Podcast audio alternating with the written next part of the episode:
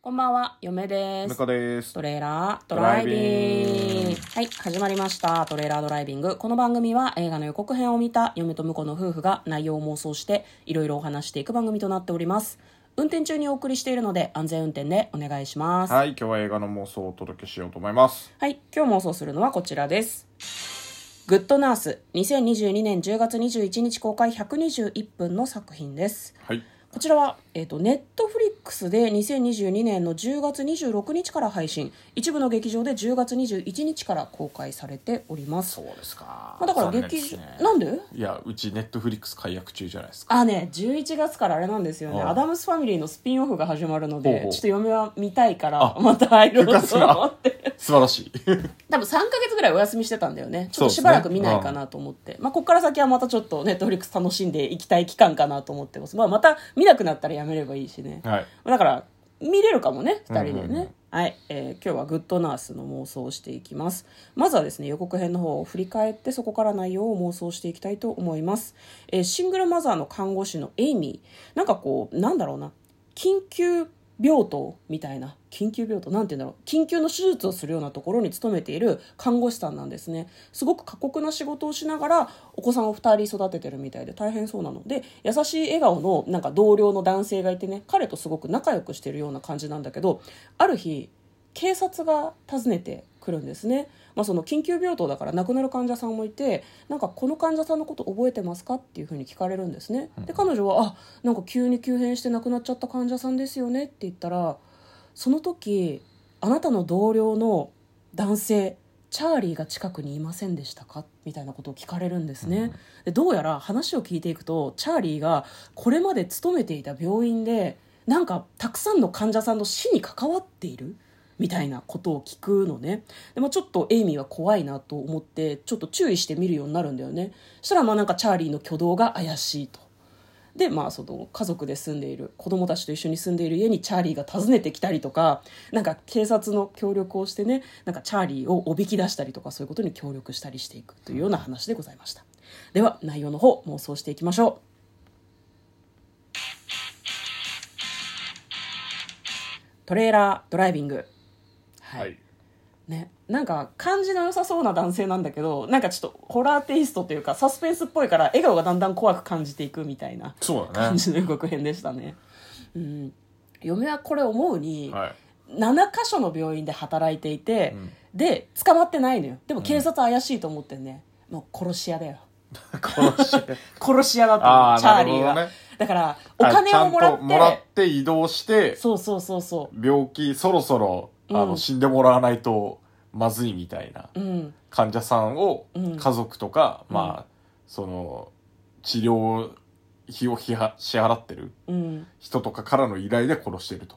じゃないのかなだから旦那さんがん、 「なんでなんでだよ」とか言ってたけどあの人が依頼したりとかしてるんじゃないのかな家族その向こうが言ってたようにさまあ、か家族の依頼とかで殺されてまあ、もるしと、くは家族がうん家族だからあのこうご夫婦はすごくなんかなんていうのあ旦那さんは奥さんに来てほしいと思ってるけど、うん周りの家族とかが、うんあの生活を心配してとかもあるかもね、あと意外と自殺ほ助じゃないけどそういう奥感じじさゃんなかっ自身たがけ依ど頼してるとかもあるかもねうんまあなんか病気の内容によってはね、もしかしたらそのもうあの苦しむところを家族に見せたくないとか、うんいろんな事情でそういうふうに言っててだからなんだろうなるほどね捕まつかでも捕まるのかななるほこどうねいう場合って自殺ほ助になる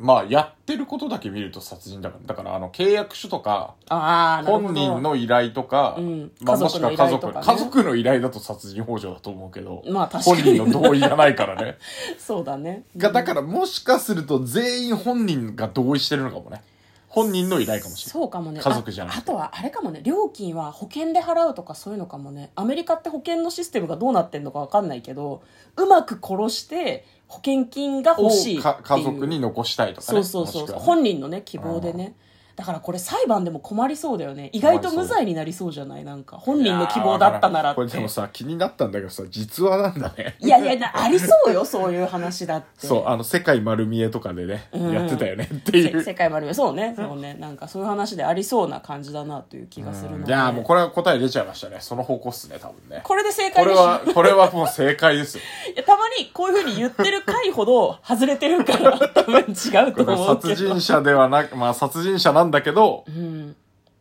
まあ、向こうだとね、うんアメリカとかだと無理心中みたいな感覚ないらしいから無理心じゃないみたいもですねうただの殺人者になるらしいですから、家族がこう家族を殺したってっていいうう恐ろしい事件っていうふうにそうそ処理さうれるらしいからどんななんか事情があっても生きていくのは無理だって家族全員で同意してたとしてもダメらしいですからね。いやまあ普通に考えて、うんまあ、殺人として処理する方が海外の方が正しいような気は嫁はしますけどね,、そうですよまあじゃあそういう感じですかね。じゃないかねだから家族や本人の依頼で、まあ、そのなるほど殺ねして、うんかつ保険金も得られるっていうなんかいやこだから患者にとって全てハッピーな方向に導いてるんだけど、う、うんやっぱややってるとこだけ切り取るとやっぱ